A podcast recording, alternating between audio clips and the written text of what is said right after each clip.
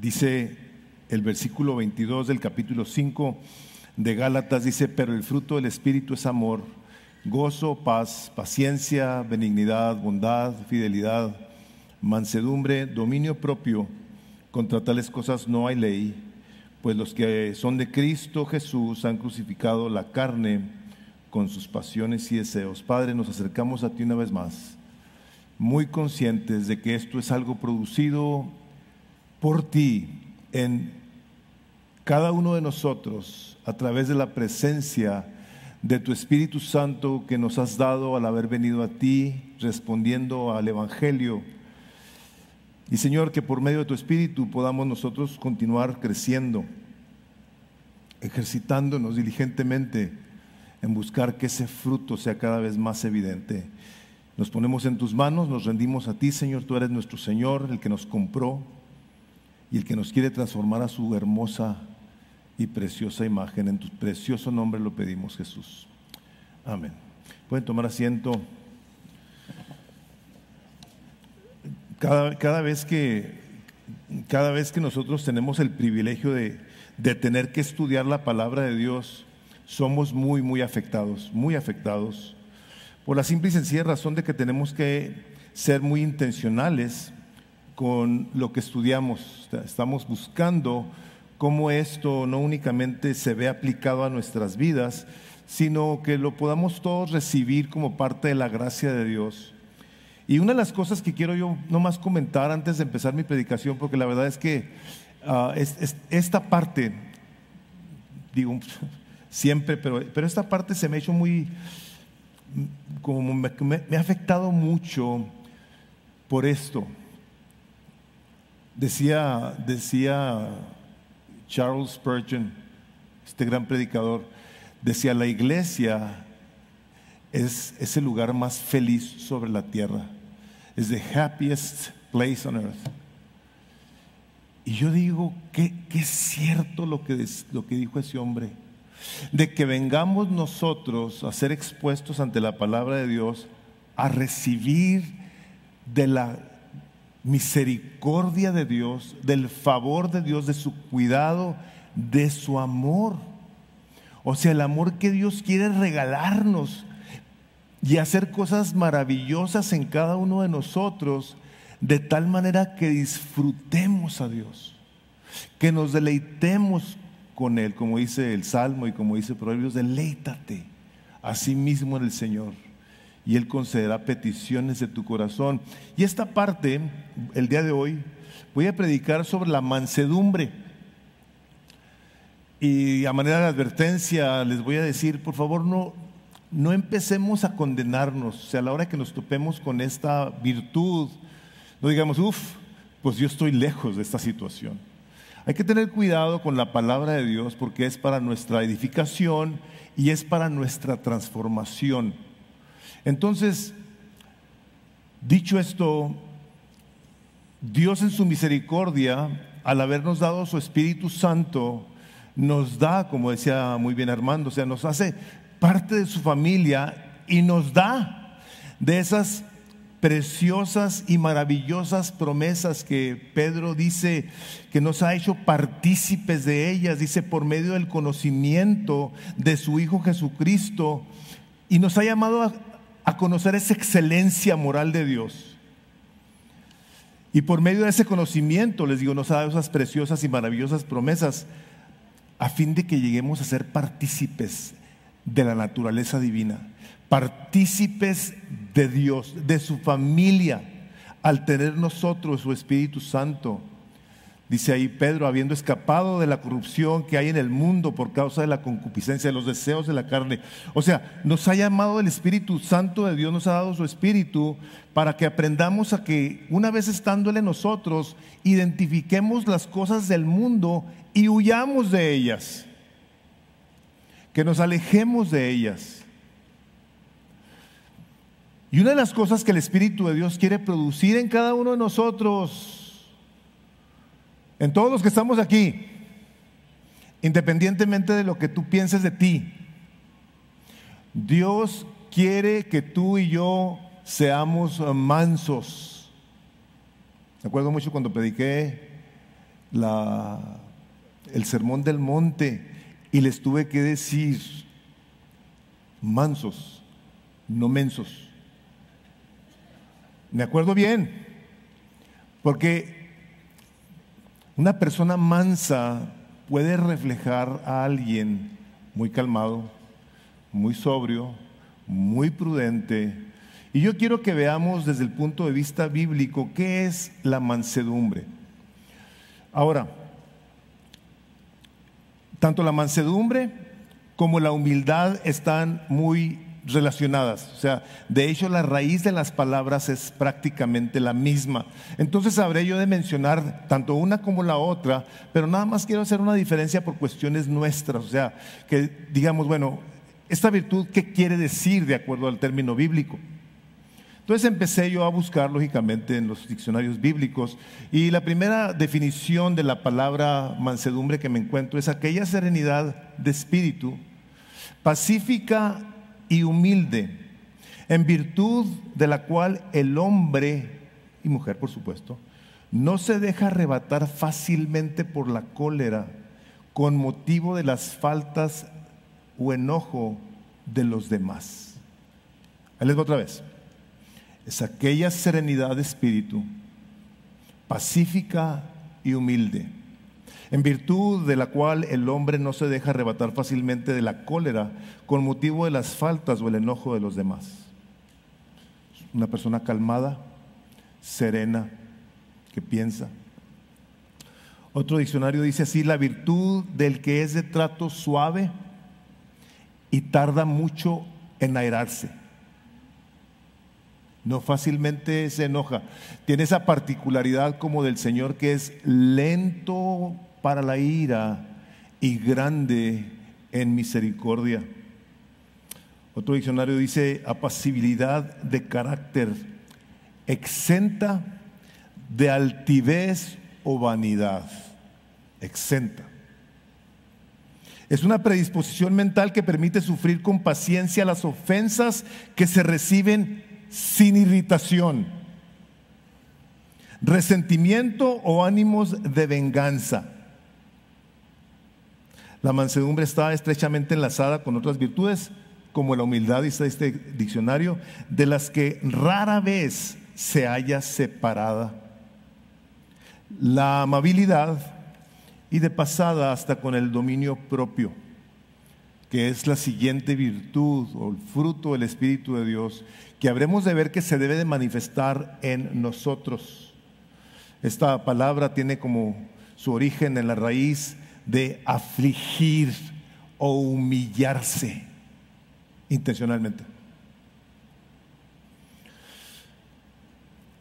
Están tan relacionadas que el Señor Jesucristo en el capítulo 11 del Evangelio de Mateo, cuando habla y hace aquella invitación que nos hace a todos los que estamos aquí, sin excepción. Dice en Mateo 11, 28, venid a mí, todos los que estáis trabajados y cargados, y os haré descansar. Yo os haré descansar. Llevad mi yugo sobre vosotros y aprended de mí que soy manso y humilde de corazón. Y dice esto, y hallaréis descanso para vuestras almas.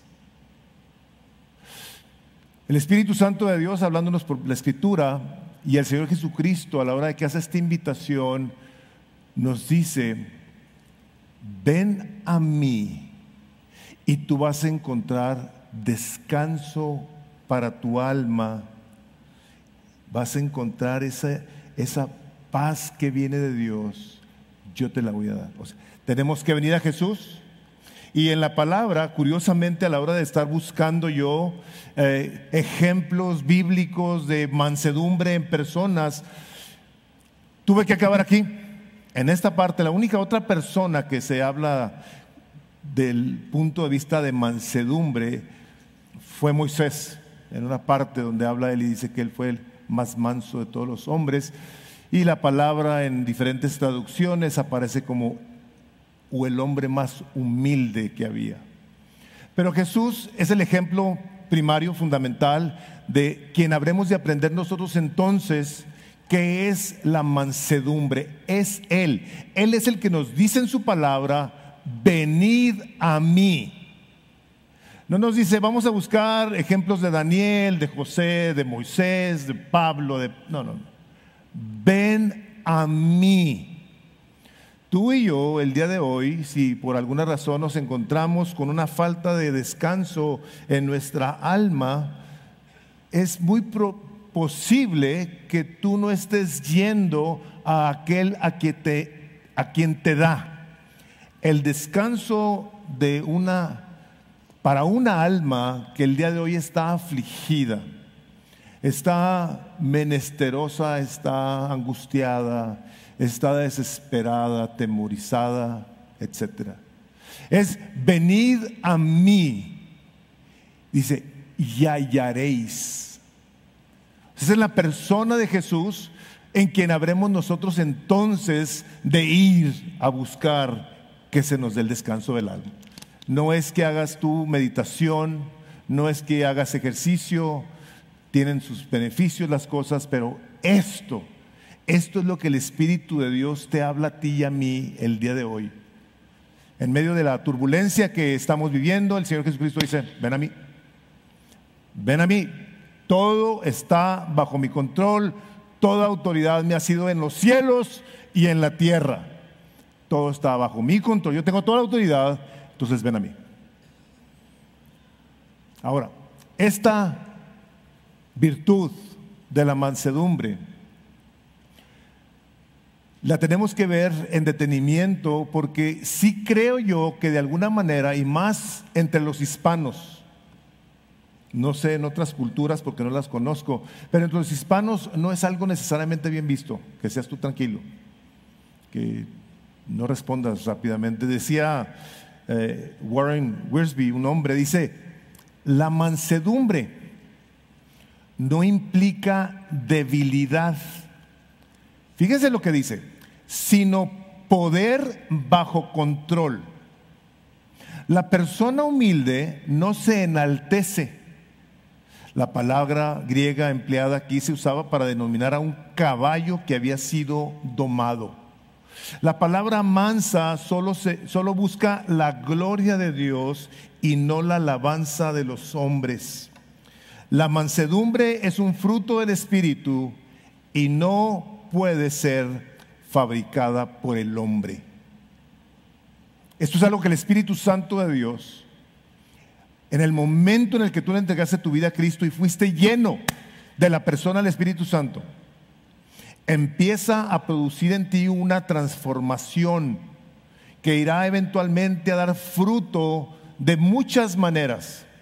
Y una de ellas tendrá que ser la mansedumbre.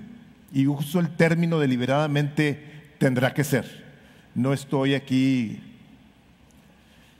siendo no intencional. Ahora, esa es mansedumbre. O sea, ya les leí las definiciones de lo que es la mansedumbre. ¿Y qué es la humildad?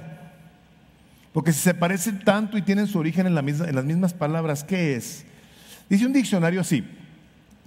Dice, la persona que se coloca a sí misma en una actitud de no exigir los merecimientos que le corresponden. Otra vez, porque eso se me hizo tremendo. La persona que se coloca a sí misma en una actitud de no exigir los merecimientos que le corresponden o que renuncia a ellos por amor a otras personas. Ejecuta el acto de humillarse. En ese sentido Dios, siendo grande y poderoso, se sienta en las alturas, pero se humilla a mirar en el cielo y en la tierra. Ahora, esta no es una característica de Dios. Dios Padre no es humilde. Dios es poderoso, soberano, justo, perfecto, santo, inmutable, omnisciente, omnipotente, no es humilde.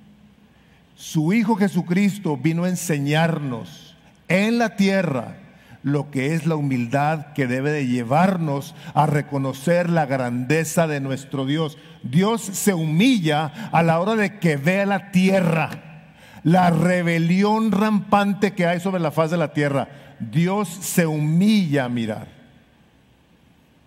Ahora, lo ha hecho de tal manera que nos ahora, ahora nos ve por medio de su Hijo Jesucristo. Por eso dice la palabra que nuestras vidas ahora están escondidas en Cristo Jesús. Si tú estás en Cristo, tú has rendido tu vida a Cristo, tú lo reconoces como tu Salvador. Dios no te ve a ti, Dios está viendo a Cristo. A menos de que intencionalmente tú seas un simpatizante del cristianismo, que a ti te guste la cuestión religiosa de la fe y digas, eh, me gusta, pero yo en ese rollo no me meto. Yo vivo mi vida a una distancia.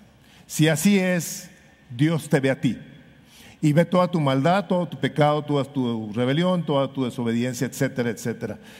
Esta definición la podemos ver de una manera clarita, específica en la persona de Jesús. Dice el capítulo 2, y lo subrayan si gustan, porque le pedido a Dios que se quede en nuestros corazones esto. Filipenses 2, el versículo 6, o sea, sabemos por la escritura que Jesús es Dios. El verbo estaba con Dios, era Dios, es Dios y se hizo hombre y habitó entre nosotros. Dice Filipenses 2, 6, para que veamos que la definición de ese diccionario está muy apropiada.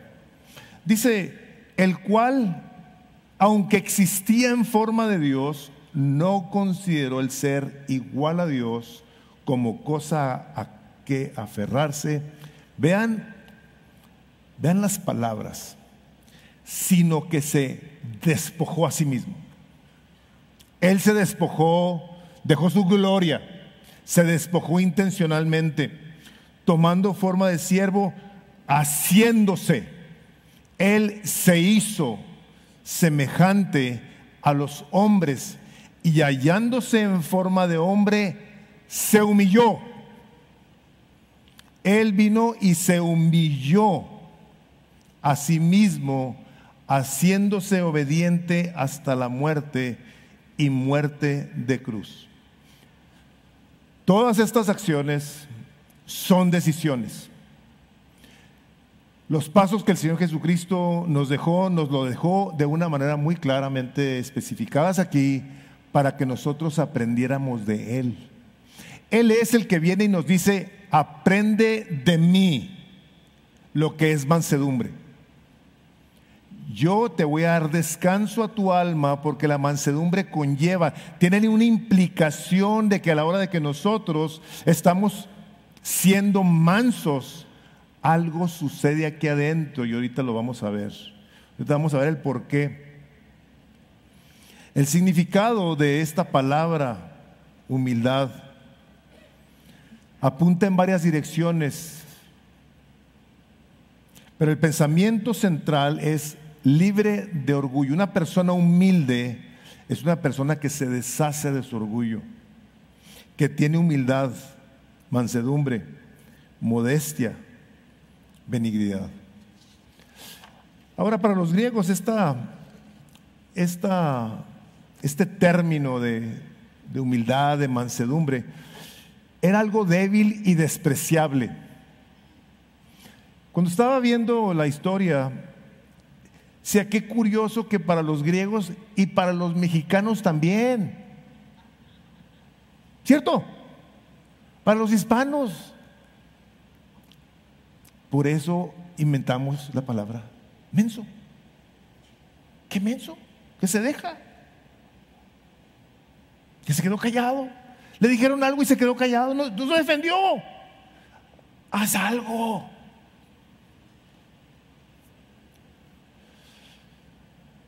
El Señor Jesucristo, sin embargo, a esta virtud la, la puso como el fundamento del carácter cristiano. Una persona que se dice cristiana debe estar caracterizada por la mansedumbre y por la humildad. Porque de las implicaciones que conlleva la mansedumbre y la humildad son que Dios habrá de bendecir. Dios habrá de entrada de dar descanso para el alma. Pero más aún, muchas otras cosas más. Dice la primera carta de Pedro, el capítulo 5, el versículo 6. Humillaos pues bajo la poderosa mano de Dios para que Él os exalte a su debido tiempo. Hermanos y hermanas, no es una sugerencia, este es un mandato de Dios. Humillaos pues bajo la poderosa mano de Dios para que Él os exalte. Te va a exaltar en su debido tiempo. Ahorita no, en su debido tiempo. El Espíritu Santo de Dios a la hora de que tú y yo somos movidos por el Espíritu Santo de Dios a humillarnos, a guardar silencio, a pasar por alto la ofensa, a quedarnos callados ante situaciones como las que el Señor Jesucristo pasó. Dice, en su momento yo me voy a encargar de, exaltarte. Esto es lo que se me hace impresionante, hermanos. Discúlpenme, pero se me hace impresionante que el Señor se ocupe de exaltarnos. Se me hace impresionante. O sea, una virtud que en mi corazón está obrando para mi bien. Todavía el Espíritu Santo me diga, si lo haces te voy a exaltar. ¿Cómo no habremos nosotros entonces de responder intencionalmente a esta virtud, a este fruto del Espíritu Santo que nosotros no necesariamente está muy presente y en ocasiones muy poco frecuente? Esta virtud de la mansedumbre, de la humildad, es la contraparte de la soberbia, del orgullo, del que yo soy quien yo quiero ser y hago lo que a mí me da la gana cuando quiero, porque puedo y porque me pega la gana. La contraparte, porque la, la definición continúa hablando de aquel que es afligido, aquel que puede ser en un momento dado hasta oprimido Isaías 53, 7, hablando del, del rey, del rey Jesús, fue oprimido y afligido, pero no abrió su boca, como cordero que es llevado al matadero, y como oveja que ante sus trasquiladores permanece muda, no abrió su boca. Este es el rey Jesús. Este es el creador del universo. Y se quedó callado por nosotros. Y a nosotros, muy fácilmente, nos pueden sacar el tapón por situaciones irrelevantes, sin trascendencia, pero que muestran lo que traemos en el corazón. El Rey de Reyes creador del universo, se quedó callado. Aprendemos pues del Señor Jesucristo esta virtud que afectará nuestras almas con el descanso que el Espíritu Santo Dios quiere y en parte para que nosotros aprendamos a entender que Dios en su soberanía permite que situaciones terribles se manifiesten en nuestras vidas para que aprendamos a guardar silencio delante de Dios para toparnos con situaciones en las que no tendremos necesariamente sabiduría para saber qué hacer. Entonces, a esta predicación le puse como título La mansedumbre, una virtud olvidada. Difícilmente pensamos en ella. Y el propósito de mi mensaje es que ser mansos, debe tener implicaciones para nuestra alma, pues no es una virtud opcional no es si quieres, si te gusta, si estás de acuerdo, si tu personalidad no te lo permite, no. Entonces nos encontramos nosotros con que nos, evaluamos a nosotros mismos y no necesariamente pensamos de nosotros como personas que necesitan mansedumbre. ¿Por qué? Porque somos buena onda. somos educados y nos aguantamos en ocasiones, en ocasiones no, pero la verdad de las cosas es que esto va más allá de nuestro carácter carnal, de nuestra educación, de nuestra manera de comportarnos. Esto es algo profundo que brota de un corazón que está siendo transformado, renovado por la persona del Espíritu Santo de Dios, que nos está enseñando constantemente a cómo somos transformados a la imagen de Jesús. Ahí está la palabra. Para esto fuimos rescatados, para ser transformados a la imagen de su amado Hijo Jesucristo. Entonces, nuestro deseo será, ¿qué tengo yo que hacer? ¿Cómo voy a reaccionar? ¿Cómo voy a responder cuando alguien viene a mí y me dice algo y o me hace algo en lo que ahí se van a dar cuenta cómo soy? Ahí me van a conocer para que veas que no me voy a dejar de ti. Decimos en ocasiones hasta con mucho orgullo, ahí se va a dar cuenta quién soy realmente, aunque se le quite. Le voy a hacer saber que a mí no me va a andar pisoteando. Hermanos y hermanas, al Señor Jesucristo no lo pisotearon, al Señor Jesucristo lo mataron, lo escupieron, le pegaron con cañas, lo desvistieron, hicieron todo tipo de cosas con el Señor Jesucristo, dice la palabra de Dios que no abrió su boca. Eso, eso es mansedumbre. Esa es la evidencia de una persona que tiene un corazón que quiere agradar a su Padre. Cuando llegaron a arrestar al Señor Jesucristo al huerto de Getsemaní y llegaron y preguntaron, ¿quién es Jesús? Y cuando, cuando contestó, que dijo, yo soy, yo soy, se cayeron los soldados al suelo, se cayeron ahí todos, porque dijo, yo soy. Imagínense que les hubiera soplado.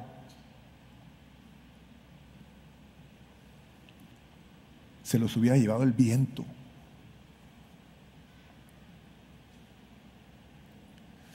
Nosotros vemos a Jesús de entrada siendo ofendido, siendo maltratado, siendo traicionado guardó esa compostura que glorificaba al Padre Celestial y que ahora por medio de su palabra viene y nos enseña en diferentes partes de la Escritura que esa debe de ser también nuestra conducta. Cuando Pablo escribe a Timoteo, le dice en el capítulo 6 de la primera carta de Timoteo, mas tú, oh hombre de Dios, huye de las pasiones juveniles, hablando de ello, y sigue la justicia la piedad, la fe, el amor, la paciencia, la mansedumbre. Primera de Timoteo 6:11. Sigue la mansedumbre. El Espíritu Santo de Dios habla de una manera tan clara que si nosotros nos ponemos a ver esta parte de la escritura, nos está hablando a nosotros. Y no tenemos opción de poder llegar y decir, es que a mí no se me da eso de la mansedumbre, yo soy bien bravo, soy bien broncote, soy bien iracundo, a mí que no me diga nadie nada porque, ya sabes, el Espíritu de Dios dice, sigue estas cosas, búscalas, date a ellas, no te dejes llevar por las pasiones de tu carne que te vienen y te aconsejan y te dicen, no te dejes. Responde, haz esto o haz aquello. Que porque no porque eres cristiano te vas a dejar. Hermanos, creo que hay un elemento en el que nosotros tendremos que traer cosas a claridad, como dice Proverbios. Dice, más vale reprensión manifiesta que amor oculto. O sea, Habrá situaciones en las que tendremos que aclarar con mansedumbre, con humildad.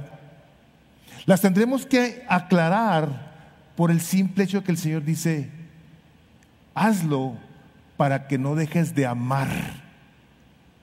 Más vale reprensión manifiesta, más vale que hables las cosas, que las aclares, que amor oculto.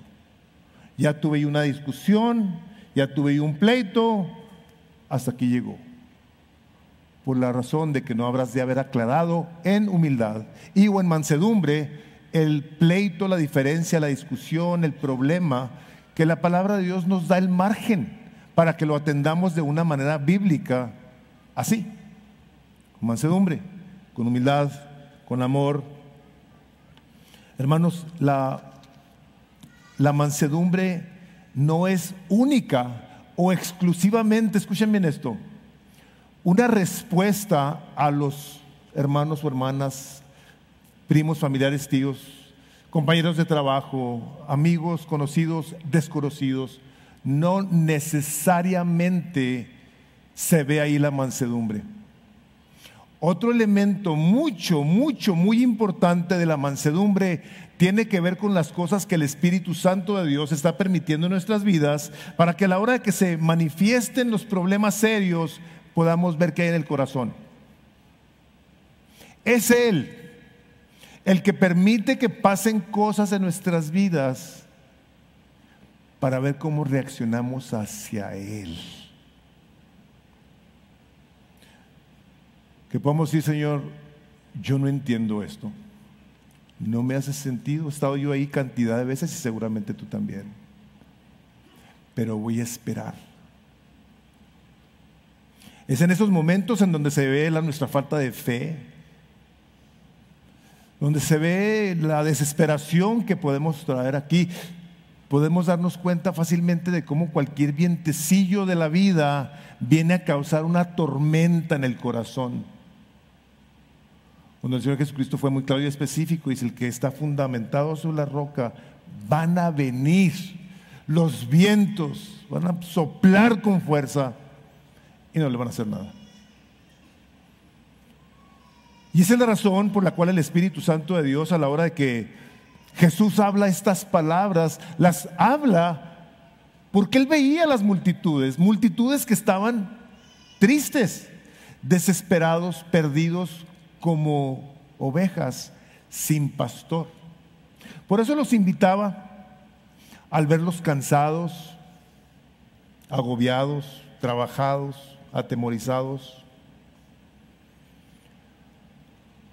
Los invitaba porque si algo quería y quiere es que hayamos descanso para nuestras almas. Hay un salmo, unas compartíamos Marta y yo acerca de ese salmo donde decía que el pueblo de Israel estaba tan cansado que no podía oír a Dios. A veces estamos tan afligidos por la vida y los problemas que no podemos poner atención a la palabra de Dios, a lo que el Espíritu Santo nos está hablando. Vemos a Jesús invitando a la gente y seguramente lo que veían en Jesús era su mansedumbre. O sea, los invitaba y venían y era su mansedumbre, pero también era cómo los recibía. Se acercaron a él niños, se acercaron a él hombres, soldados, mujeres, viudas, enfermos, hombres de negocios como un saqueo que le dijo, saqueo, baja porque hoy voy a comer en tu casa. O sea, déjenme les pregunto algo. ¿Ustedes creen que Jesús no sabía quién era saqueo? ¿Un cobrador de impuestos? ¿Un abusón? ¿Un sobornador que tomaba ventaja de su puesto gubernamental? ¿Ustedes creen que Jesús no sabía? Volteó y dijo, saqueo. Iba pasando a Jesús, saqueo. Baja, porque hoy voy a comer a tu casa. Jesús sabía quién era. Y cuando llegó Jesús, esta mansedumbre con la que llega lo afecta. O sea, Jesús no dijo, te saqueó tan tranza, a ver, vamos a hablar aquí tus tranzas, todos tus sobornos, todo lo que le sacas a la gente. Jesús estaba cenando ahí con todos ellos. Vio este hombre seguramente la humildad de Jesús. Sabía quién era Jesús. Sabía los milagros, el poder de este hombre. Sabía quién era. Y se pone de pie y dice, si en algo he defraudado a alguien, se lo voy a pagar cuatro veces, me arrepiento. Jesús no le dijo, vamos a hacer una oración de fe aquí, Saqueo, para que me entregues tu vida. La presencia del Espíritu de Dios en sabia mansedumbre en la persona de Jesús.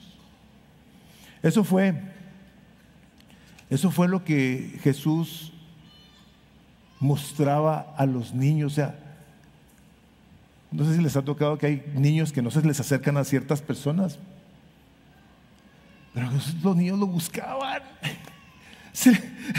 andaba lleno de niños. Algo claro veían estas criaturas en Jesús. Que los discípulos empezaron, ¡Ey, vámonos! no, no, no, no, no, no. Déjenlos, déjenlos que se acerquen a mí. Porque Dios es el rey de los cielos.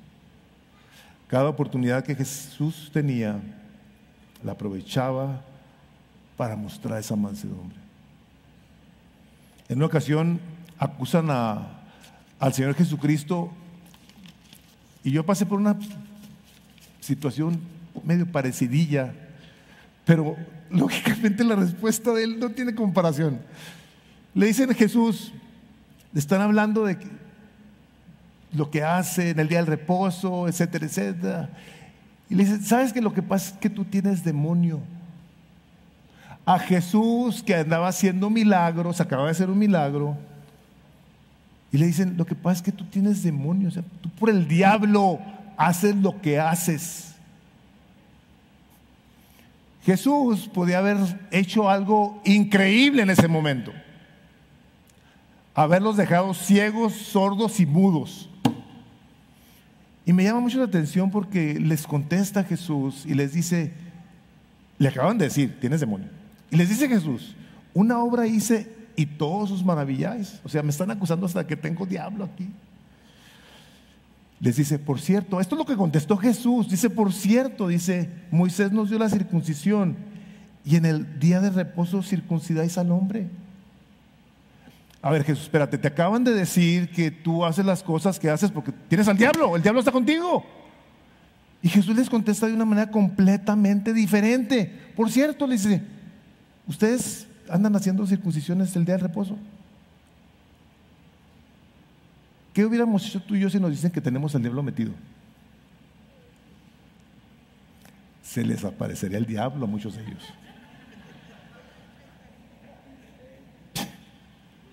No es cierto. A mí me acusaron de que yo era el diablo. Un sacerdote me dijo, es que esto es el diablo. Y nunca se me ha olvidado. este, este hombre que le dijo Jesús, tú tienes un demonio, o sea, y Jesús con misericordia le dice, yo estoy haciendo la voluntad de Dios. Maneras en las que debemos de contestar nosotros, porque Jesús ahora nos dice que aprendamos de Él, que lo pongamos por obra. Cuando nosotros venimos a la palabra de Dios, nosotros tenemos que tener esto como punto de referencia, que si a Jesús le decimos Señor, Señor, tú eres mi Señor. Entonces el Señor dice, ¿por qué no haces mi voluntad? ¿Por qué no haces lo que yo te digo? O sea, el mandato del Señor Jesucristo es, haz mi voluntad. Tú me dices mi Señor, entonces haz mi voluntad. La palabra de Dios viene a instruirnos en esto, nos viene a, a enseñar cuál es entonces la manera en la que el Espíritu de Dios quiere que nos comportemos. Dicen sus notas ahí de Santiago 1.21, dice, por lo cual, desechando toda inmundicia, todo aquello que nos hace actuar como carnales y todo resto de malicia, recibir con humildad, con humildad. O sea, Señor, yo vengo a recibir tu palabra, la palabra implantada que es poderosa para salvar nuestras almas. En otras palabras, para recibir nosotros sabiduría para cómo vivir nuestra salvación. Una persona que por la palabra de Dios viene a tener este entendimiento, viene entonces a darse con intencionalidad a querer ser una persona mansa.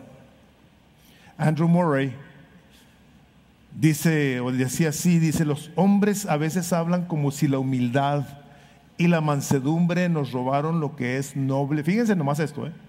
audaz y masculino. Oh, que todos crean que esta es la nobleza del reino de los cielos, que este es el espíritu real que el rey de los cielos mostró, que esto es divino, humillarse, convertirse en el siervo de todos.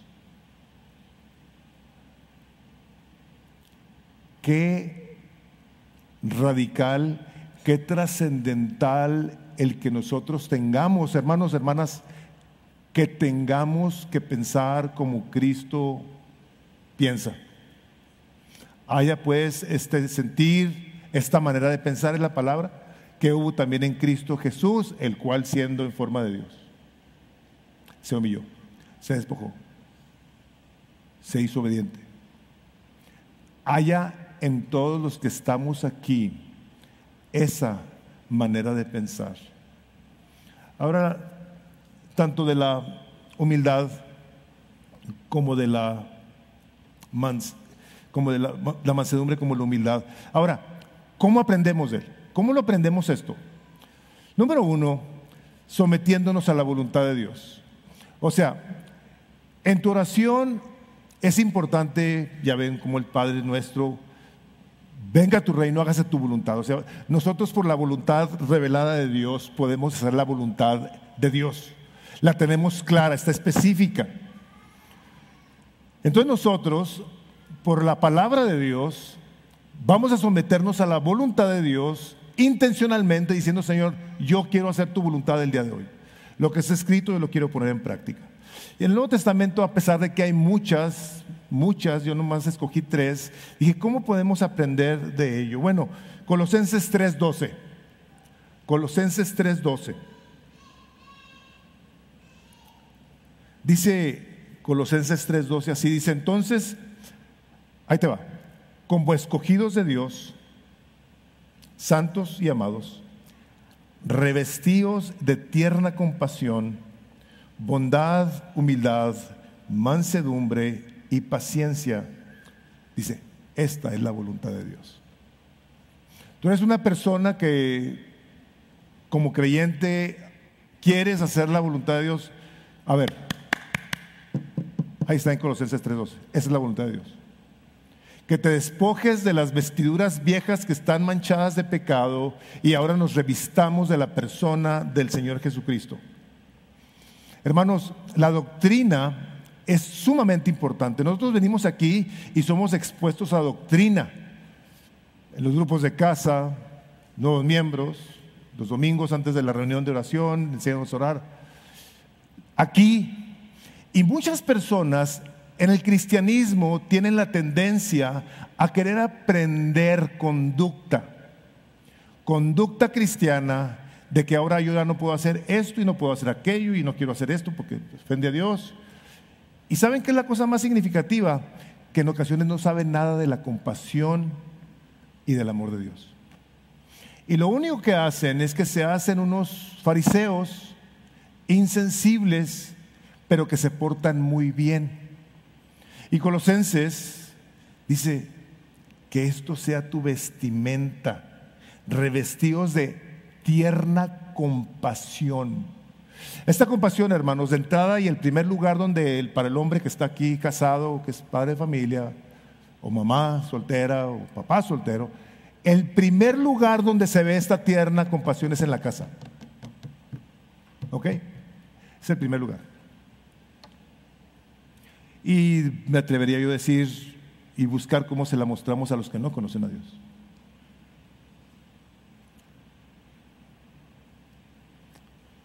Dice la palabra que nosotros al revestirnos como, como escogidos de Dios, nos llama a que ahora vivamos esta vida de una manera nueva en la persona de Cristo. Porque nos hemos entonces despojado del viejo hombre que les digo está viciado con pasiones, con deseos malolientes. Entonces nos lleva Jesús a esta invitación que dice, ven a mí, aprende de mí.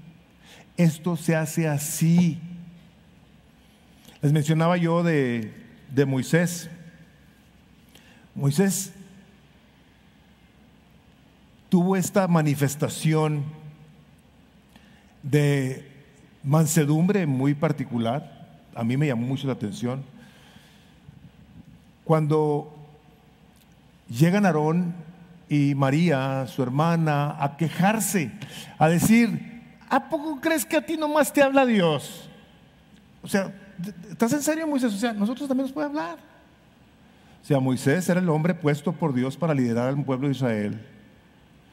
Y están hablando y le pega una lepra a María ahí. ¡Pum!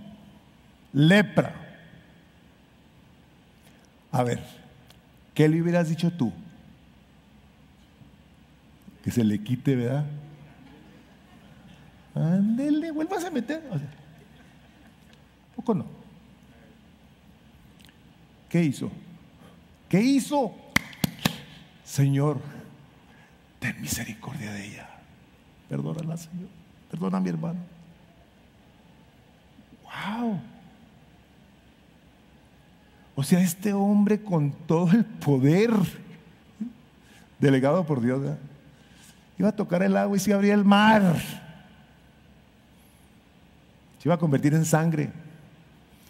Lo que Moisés dijera, eso, estaba, iba a pasar. Y detenerse y decir, ten misericordia, sánala. Y Dios la sanó.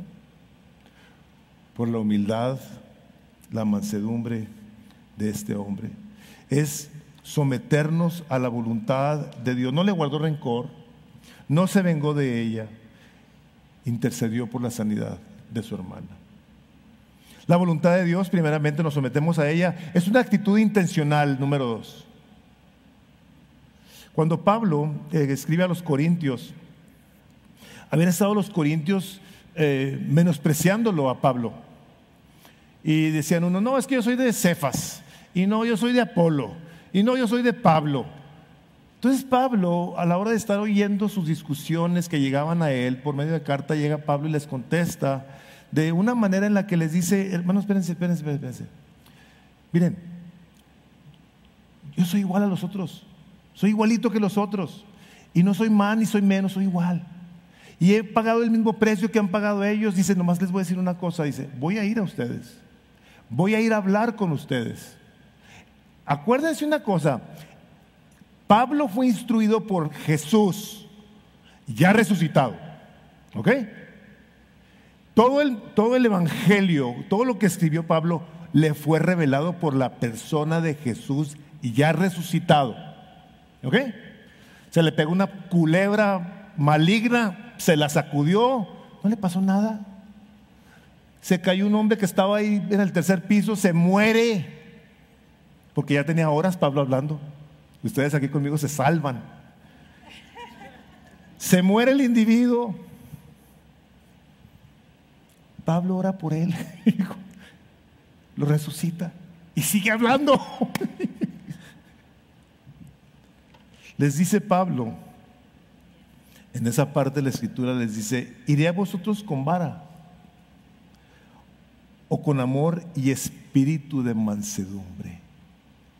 O sea, yo puedo tomar una decisión de ser áspero, de ser duro. Sí, sí puedo. Nomás que dice, voy a ir como representante de Cristo. Es como voy a ir. Es como tú y yo tenemos que ir. Es como tú y yo tenemos que caminar aquí. Y lógicamente se nos vienen esas situaciones tremendas, difíciles de la vida. Decimos, ¿qué hacemos? ¿Qué hacemos? Por eso cuando nosotros entonces tomamos decisiones y se presentan dificultades en nuestras vidas, es cuando podemos actuar como dice Galatas 6.1, que es precisamente para donde vamos. Ahí les puse en el recuadro el versículo de Gálatas 6.1, dice, hermanos, si alguno es sorprendido en alguna falta, vosotros que sois espirituales, o sea, que tú ya piensas como Cristo, que estás instruido por la palabra de Cristo. Vosotros que sois espirituales, restauradlo. Fíjense lo que dice en espíritu de mansedumbre. Les digo, estaba yo estudiando todo esto y se me viene una escena en la que yo, un hermano aquí, nomás me faltó agarrarlo del pelo y decirle, ¿por qué hiciste esto? Una, una terribilidad que hizo el tremendo este. ¿Por qué hiciste esto? Estaba yo bien molesto con él por el daño que se causaba a él mismo y a, varias familias. yo no fui manso con él.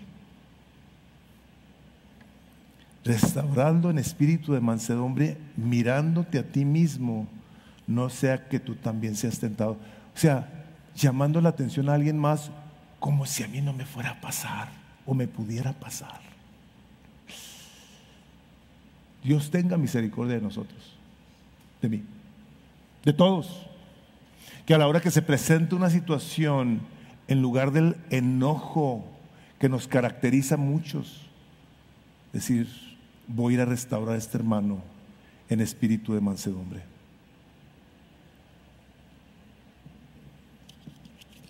Cuando Pablo les escribe a los efesios, les dice, yo pues preso en el Señor, os ruego.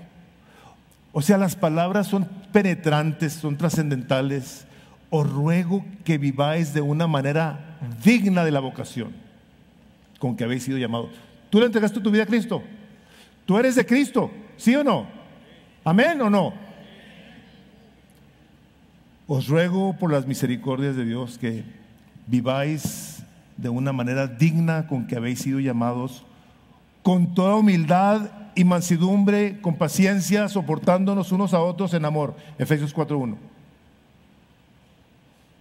Os ruego. Y tú y yo pudiéramos decir, bueno, pues es que a mí nadie me ha rogado. No, no, no, espérate, espérate, espérate. Si tú necesitas que alguien te ruegue, entonces la palabra de Dios no está teniendo efecto en tu corazón. Él es el que nos está diciendo esto. O sea, que Dios nos ruegue. Que nos ruegue para que vivamos de una manera digna de la vocación con la que hemos sido llamados, con toda humildad, no con cierta humildad, con toda humildad y mansedumbre, con paciencia, soportándonos los unos a los otros en amor. Porque podemos soportarnos, pero no con amor. Por eso es importantísimo y necesario que tengamos claramente definido que el Espíritu Santo de Dios es el que produce en nosotros esta transformación, que hace ver a Jesús en nosotros y a través de nosotros. La tercera el tercer punto es dando testimonio con nuestra mansedumbre. Dice Pablo, dice, Santiago, el medio, hermano, el medio hermano del Señor Jesucristo, Santiago. Dice el capítulo 3, versículo 13. Hace una pregunta que lógicamente es una pregunta que el Espíritu Santo de Dios nos hace a nosotros, a nosotros. Se la hizo en ese entonces a ellos, el día de hoy nos la hace a nosotros ¿quién es sabio y entendido entre vosotros? Dice, que muestre por su buena conducta sus obras en sabia mansedumbre. A ver, ¿quién es sabio y entendido? Hay que tener sabiduría, hay que tener entendimiento, ¿para qué? Para que una vez que pensemos y procesemos entonces podamos nosotros tomar decisiones para mostrar con sabia mansedumbre nuestro amor a esas personas. Porque nos lo trae a esa parte porque nuestras vidas están constantemente afectando. Tenemos relaciones con padres, hijos, hermanos, cuñados, sobrinos, primos, abuelos, etcétera, etcétera. Empleados, patrones, conocidos, no conocidos. Nosotros constantemente estamos siendo expuestos el escrutinio de la gente.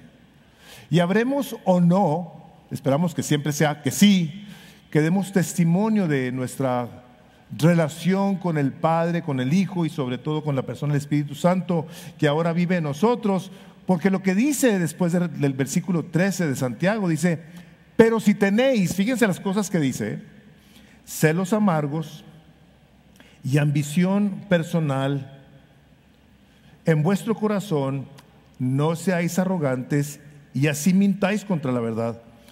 Esta sabiduría no es la que viene de lo alto, sino que es terrenal, es natural y diabólica.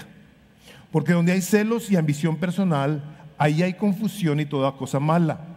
Pero la sabiduría de lo alto es primeramente pura, pacífica, amable, condescendiente, llena de misericordia y de buenos frutos, sin vacilación, sin hipocresía. Y la semilla, cuyo fruto es la justicia, se siembra en paz para con aquellos que hacen la paz. O sea, ¿cómo, cómo respondemos entonces a las cosas que nos pueden crear esa ambición personal de que queremos ganar siempre el conflicto, la discusión? Yo quiero quedar bien aquí, no me van a hacer quedar mal. La ambición personal, celos. No, no, no, yo con ese no quiero. Me cae mal. Muestre por su sabia, sabia mansedumbre. Esta parte de la escritura que nos habla acerca de la mansedumbre, la humildad, viene conectada también con el dominio propio, que es lo que vamos a ver el domingo que entra con el favor del Señor. Es una persona que piensa, es una persona que razona, una persona que estudia, que pone en práctica, que no es ignorante de la palabra de Dios. Y se muestra en situaciones bien adversas. Estando Jesús en el huerto del Getsemaní, Padre, que pase de mí esta copa sin que yo la beba, pero no sea como quiero yo, sino como quieres tú orando Jesús la voluntad de Dios, haciendo la voluntad de Dios. Ese rato después que llegan ahí, los soldados llegan y ¿quién se acuerda de lo que hace Pedro? Su espada y una oreja. Jesús, de una manera muy tranquila, le dice, la copa que el Padre me ha dado a beber no la debe ver, Pedro. Y Jesús va y toma la oreja de Malco y se la pone. ¿Qué le hubieras dicho tú a Pedro a la hora de que sacó la espada y le cortó la oreja? Hombre, por favor, Pedro, ves aquí cómo está la tempestad y no tincas, hombre. Vas a hacer esto un relajo, Pedro, hombre.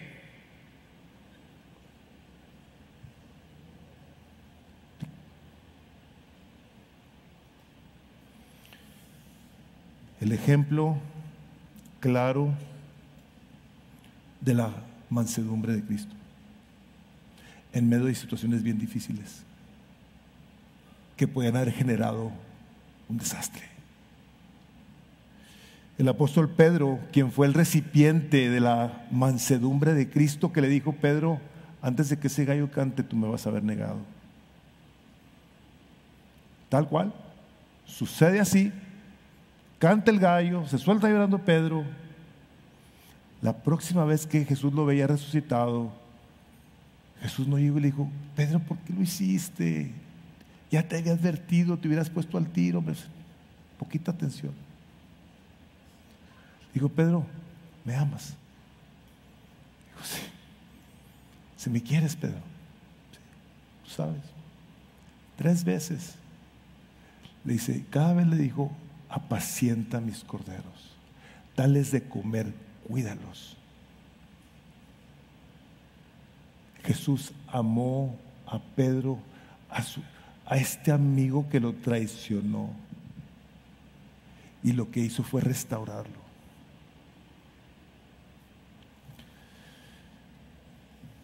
Dice Pedro que experimentó esto en el capítulo 3 de la primera carta, dice el versículo 13. ¿Y quién os podrá hacer daño si demostráis tener celo por lo bueno? ¿Quién? O sea, él, vivió esto. Pero aún si sufrís por causa de la justicia, decía Pedro, dichosos sois, dichosos sois si te hacen algo por el nombre de Jesús.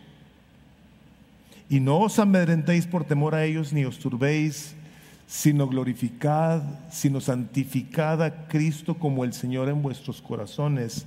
Y lo dice esto, estando siempre preparados para presentar defensa, dice, ante todo aquel que demande razón de la esperanza que hay en vosotros, con mansedumbre y con reverencia.